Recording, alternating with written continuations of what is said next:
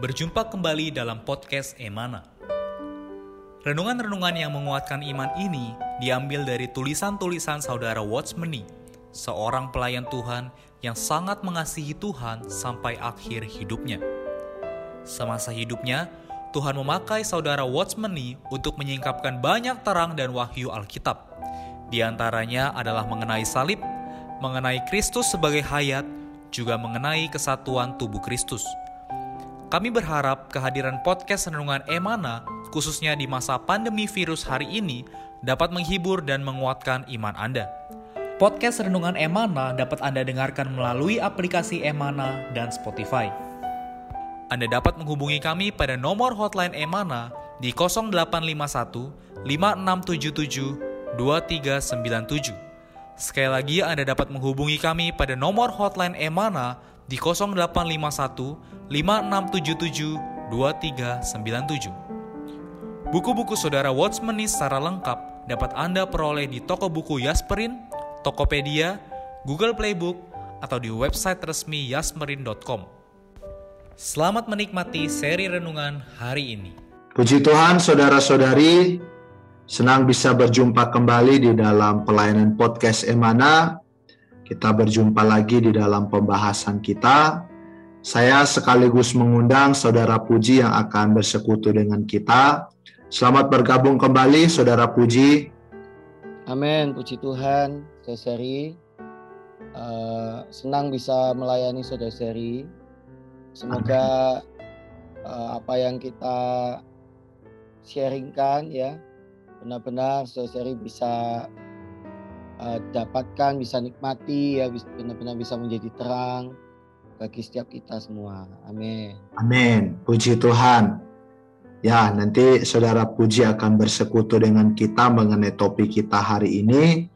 Saudara-saudari, uh, minggu ini ya seperti yang kita ketahui, kita sedang membahas satu buah topik dari buku Saudara Watchmeni yang berjudul Berbagai Jenis Sidang. Saudara-saudari, ya seperti kita ketahui bahwa orang Kristen ya, tidak bisa hidup secara sendirian. Ya demi keperluan pertumbuhan rohani kita, maka kita selain perlu menuntut Tuhan secara pribadi, kita juga perlu menuntut Tuhan secara korporat di dalam gereja. Karena itu, di dalam gereja juga ada sidang-sidang yang perlu kita hadiri ya bagi pertumbuhan dan kemajuan rohani kita. Puji Tuhan, hari ini kita membahas satu topik sidang, yaitu mengenai sidang doa gereja. Ya, sidang doa. Ya, pagi ini, hari ini kita akan membahas mengenai sidang doa. Nah, seperti biasa, saya akan terlebih dahulu membacakan uh, satu ayat, kemudian kutipannya, lalu saudara Puji akan bersekutu bersama kita berdasarkan kutipan yang ada di dalam berita ini. Baik, saudara puji kita mulai saja ya. Amin. Ya, saya bacakan terlebih dahulu di dalam Matius pasal 18 ayat 19. Amin. Matius pasal 18 ayat 19 dikatakan, Dan lagi aku berkata kepadamu, jika dua orang daripadamu di dunia ini sepakat meminta apa pun juga, permintaan mereka itu akan dikabulkan oleh Bapakku yang di sorga. Di dalam kutipannya dikatakan sidang doa mempunyai satu tujuan, eh, satu tuntutan yang mendasar yaitu harus sehati. Dalam Injil Matius 18 Tuhan berfirman kepada kita yaitu menyuruh kita sehati. Doa dalam kisah para rasul pun dilakukan dengan sehati. Maka syarat pertama untuk sidang doa ialah sehati. Arti sepakat atau sehati dalam Matius 18 ayat 19 di sini dalam bahasa Yunani ditujukan pada keharmonisan dalam musik. Misalkan ada tiga orang, seorang memainkan piano, seorang menggesek biola, dan seorang lagi meniup seruling. Ketika mereka bersama-sama memainkan suatu lagu, jika di antaranya ada satu yang tidak harmonis, maka musik itu akan menjadi tidak enak bagi telinga pendengarnya. Tuhan menghendaki kita berdoa dengan harmonis, jangan satu orang satu nada. Jika dapat berdoa dengan harmonis, apa pun yang didoakan pasti dikabulkan oleh Allah. Amin. Puji Tuhan. Untuk masuk ke dalam persekutuan, saya persilahkan kepada Saudara Puji. Amin. Amin. Puji Tuhan.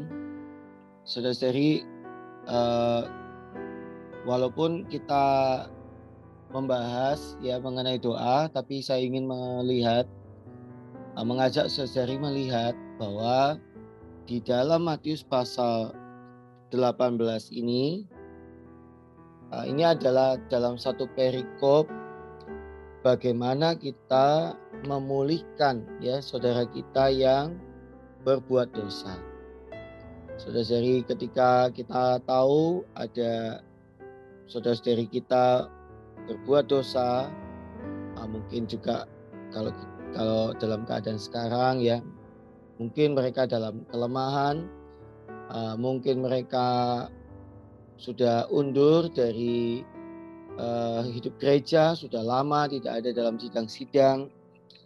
Ya, nah kita mau memulihkan dia.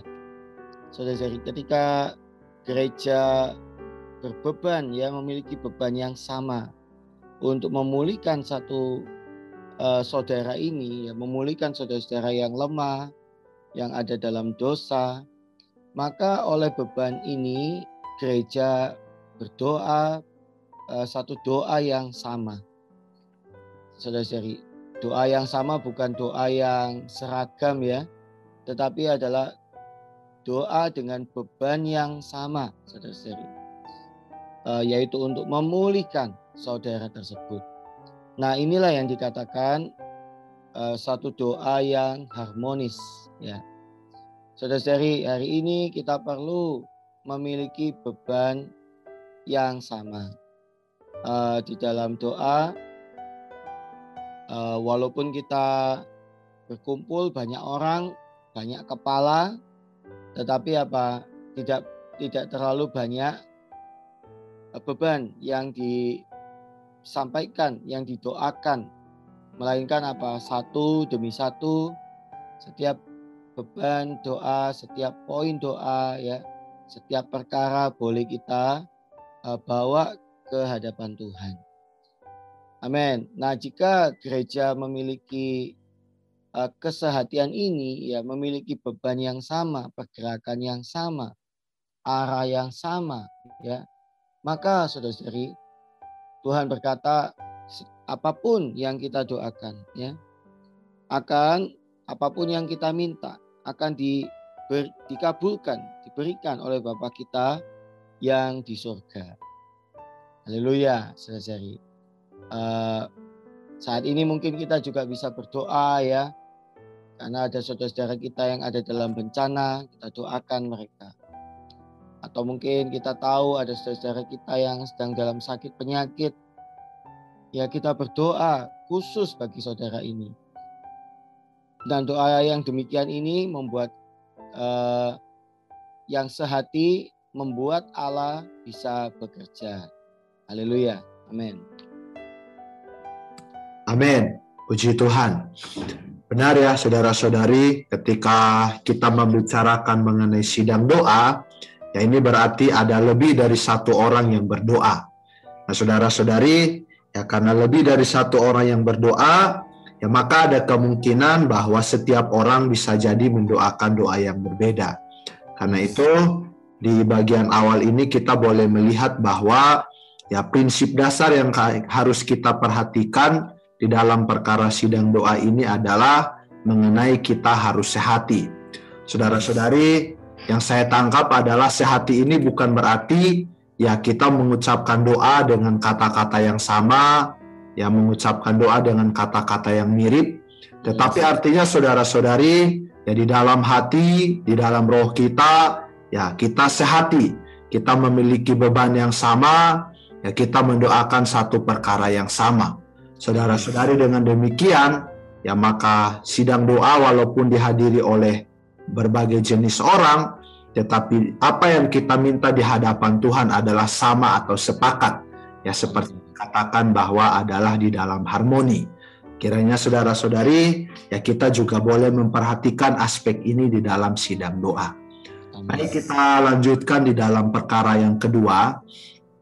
Di dalam kutipannya dikatakan, bagaimanakah baru doa kita bisa harmonis? Dalam sidang doa, kesulitan yang paling besar mungkin karena terlalu banyak judul. Dalam Alkitab, kita hanya menemukan sidang doa yang khusus ditujukan kepada perkara tertentu. Misalnya ketika Petrus dimasukkan ke dalam penjara, gereja lalu berdoa baginya dengan tekun, seperti yang tercatat dalam kisah para rasul 12 ayat 5.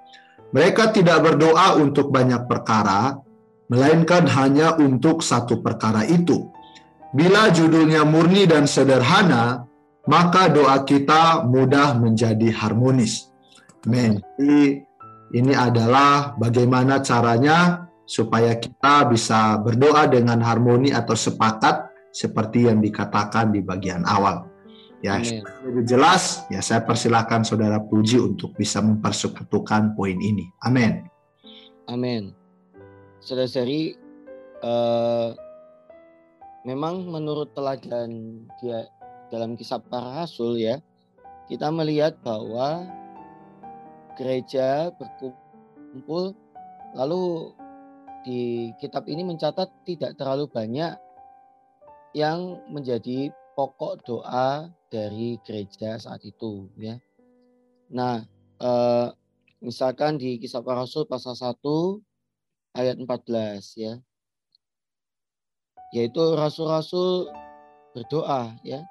Berdoa kemudian eh, doa ini adalah untuk eh, turunnya Roh Kudus, ya kan? Adalah untuk turunnya Roh Kudus. Lalu kisah para rasul eh, pasal 1 ayat 24 juga berkata ini adalah mengenai pemilihan pengganti dari Yudas Iskariot ya. Uh, Saudara-saudari uh, artinya apa? doa gereja ya kan begitu terlalu banyak beban doa ya akhirnya setiap beban doa itu akan menjadi ringan maksudnya kita menganggap ya asal kita sudah sebutkan maka pasti akan beres ya. Ternyata tidak demikian ya. Ternyata ketika kita datang uh, berdoa kita perlu berdoa secara khusus. Nah Tentu saja saat ini yang kita alami beban doa itu tidak tidak cukup hanya satu ya. Pasti di dalam satu gereja lokal di sana ada saudara-saudari yang memiliki kelemahan, ada mungkin saudara-saudari yang uh, bergumul di dalam ekonomi ya, ada mungkin saudara-saudari yang uh, di dalam apa uh, sakit penyakit, lalu perkara-perkara lain, misalkan pelayanan-pelayanan gereja juga perlu didoakan. Nah, poinnya adalah saudara-saudari kita perlu setiap po, apa setiap beban doa gereja itu ya pokok demi pokoknya kita doakan dengan apa? Dengan dengan khusus ya. Jadi dalam satu pertemuan doa, dalam satu persekutuan doa atau uh, sidang doa satu beban ya didoakan terlebih dahulu. Belum tentu satu beban ini didoakan satu kali putaran ya selesai, tidak. Tetapi saudara-saudari bisa jadi uh, ini merupakan apa? Merupakan uh, bisa berapa kali putaran gitu ya.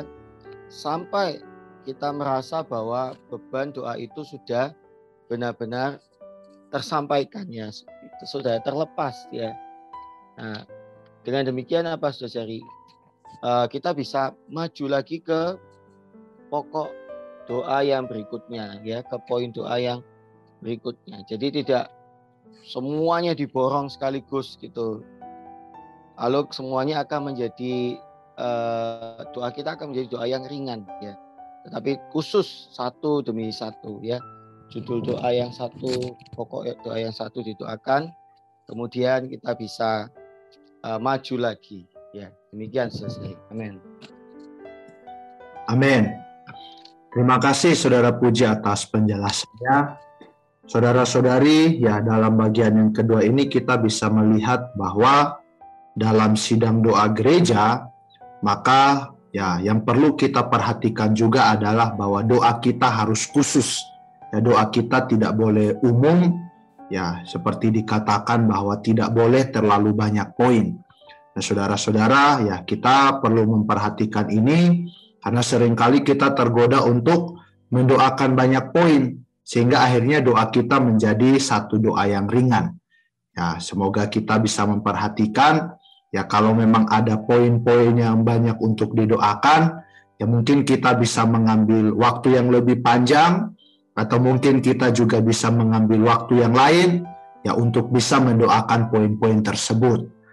Ya, yang saya tangkap adalah bahwa di atas setiap poin doa ya kita harus bersama-sama mendoakannya sampai tuntas ya baru kemudian kita pindah mendoakan uh, beban doa yang lain. Ya semoga juga boleh menjadi perhatian kita saudara-saudari. Amin. Kita lanjutkan di dalam bagian yang ketiga. Di sini dikatakan bahwa satu keperluan lagi yang mendasar ialah kesungguhan. Doa yang sejati merupakan kedambaan yang terbit dari dalam batin, yakni yang teralir dari lubuk batin insan kita. Perkataan sejati yang keluar dari lubuk batin itu barulah doa yang sesungguhnya. Selanjutnya, berdoa pun harus pendek. Doa-doa dalam Alkitab hampir semuanya pendek. Doa yang diajarkan Tuhan Yesus dalam Matius 6 pun sangat pendek. Dan ada satu prinsip lagi dalam sidang doa, yakni jangan sekali-kali melampaui doa pribadi Anda. Inilah satu prinsip yang sangat baik Bagaimana doa yang Anda lakukan secara pribadi, begitu pula doa Anda dalam sidang. Jika anak-anak Allah berhimpun bersama, berdoa kepada Allah dengan sederhana, khusus, tekun, sungguh-sungguh dan sehati, pasti akan lebih banyak dikabulkan. Amin. Silahkan saudara puji. Amin. Baik, saudara seri paling tidak di sini kita ada uh, beberapa poin ya. Yang pertama, kita perlu berdoa dengan kesungguhan. Ya, kesungguhan di sini adalah uh, yang dimaksudkan adalah kesehat, uh, kesejatian. Ya, tadi sehati ini adalah sejati. Maksudnya adalah apa? Jadi kita di dalam doa kita tidak berpura-pura, ya. Uh, lalu kita merasa uh, ah karena semua mendoakan begitu ya saya terpaksa doakan. Nah itu bebannya tidak tidak benar-benar ada di dalam kita saudara Nah ini tidak benar. Kita perlu amin. Yang kita katakan selaras dengan hati kita. Yang kita doakan selaras dengan hati kita. Lalu kadang-kadang apa? Kita tidak perlu di dalam doa memakai kata-kata yang kita rancangkan sebaik mungkin ya supaya apa supaya dilihat baik oleh orang supaya uh, orang menganggap kita sebagai orang yang mahir berdoa dan sebagainya saudara kalau demikian maka kadang-kadang itu menjadi apa tidak asli ya atau tidak sejati. Kita boleh pakai kata-kata yang sederhana ya bagaimana kita berbicara demikian kita berdoa Uh, maka itu karena ini sejati doa tersebut lebih baik adalah doa yang pendek. Kenapa saya cari doa yang pendek? Karena ketika kita berdoa, doa-doa yang pendek, maka kita akan dilepaskan dari apa? Pikiran kita yang ingin mengarang kalimat-kalimat doa, memperpanjang kalimat-kalimat doa kita ya. Nah, eh, pendek ini juga sangat baik, ya sangat sangat baik, sangat berguna untuk uh, menjaga atmosfer doa. Karena bukan hanya kita kan, saudara-saudari di dalam pertemuan itu bukan hanya kita yang mau berdoa. Saudara-saudari yang lain juga mau berdoa ya. Misalkan kita berdoa terlalu panjang. Kita berdoa mungkin sampai uh, 10 menit. Wah, roh saudara-saudari yang membara ya yang sudah ingin berdoa, kemudian karena menunggu kita terlalu lama, roh mereka bisa padam ya, roh mereka bisa uh, dingin kembali. Nah, saudari kita perlu apa? Doa itu seperti satu aliran ya. Kita mendoakan hal ini dengan singkat. Saudara-saudara yang lain juga menambahkan uh, apa?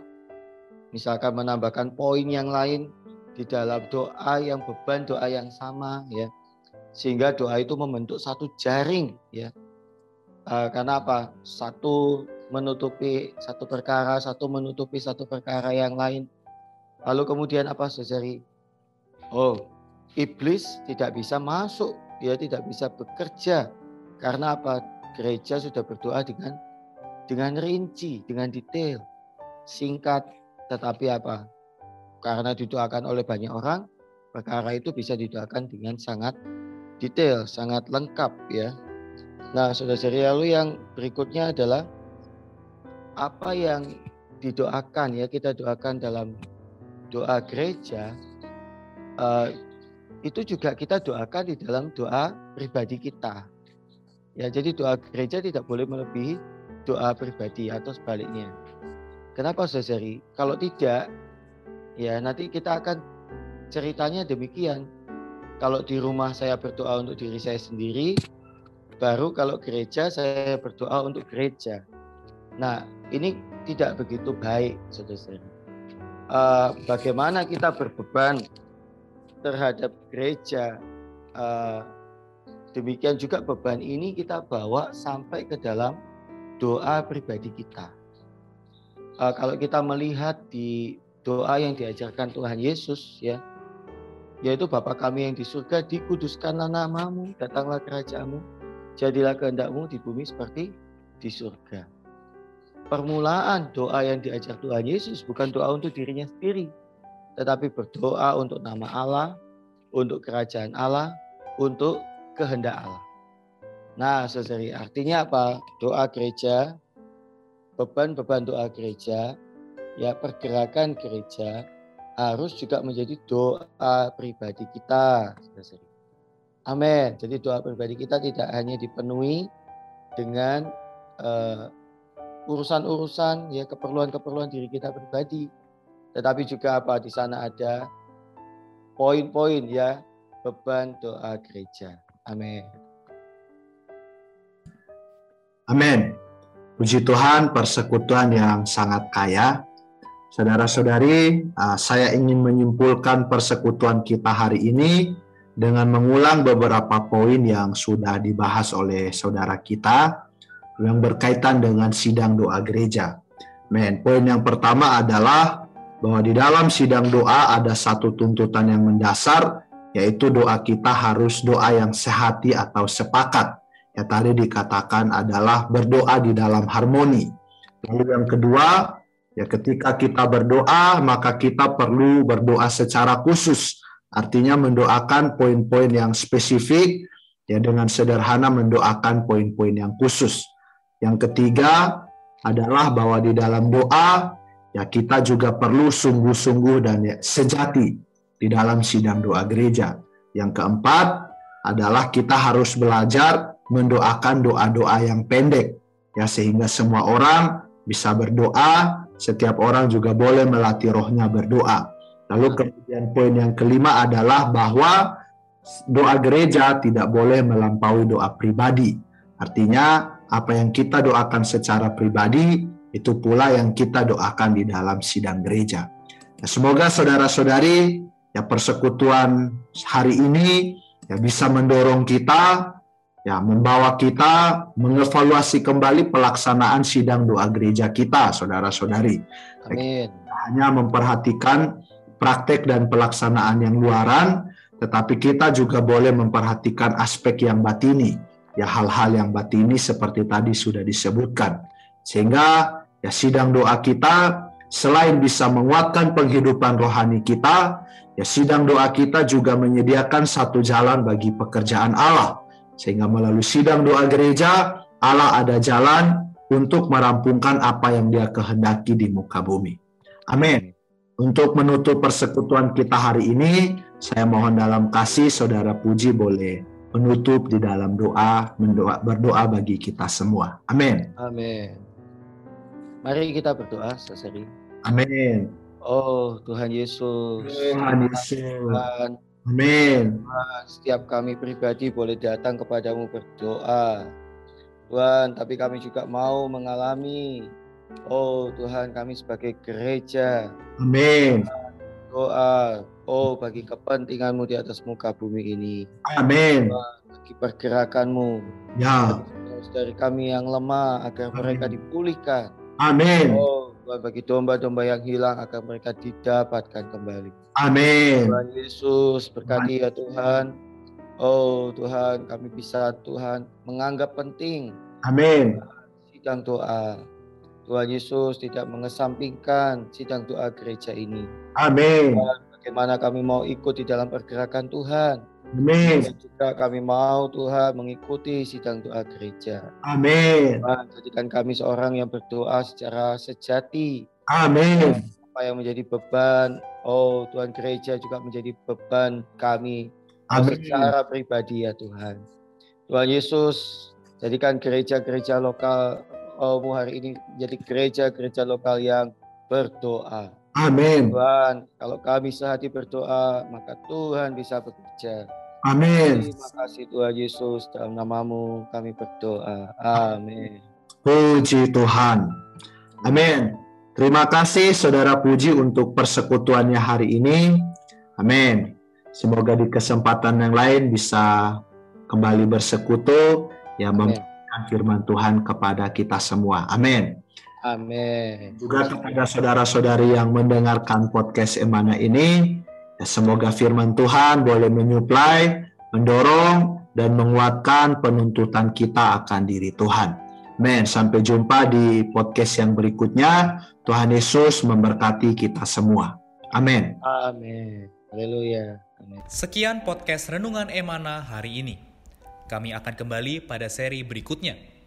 Anugerah dari Tuhan Yesus Kristus dan kasih Allah dan persekutuan Roh Kudus menyertai kita semua.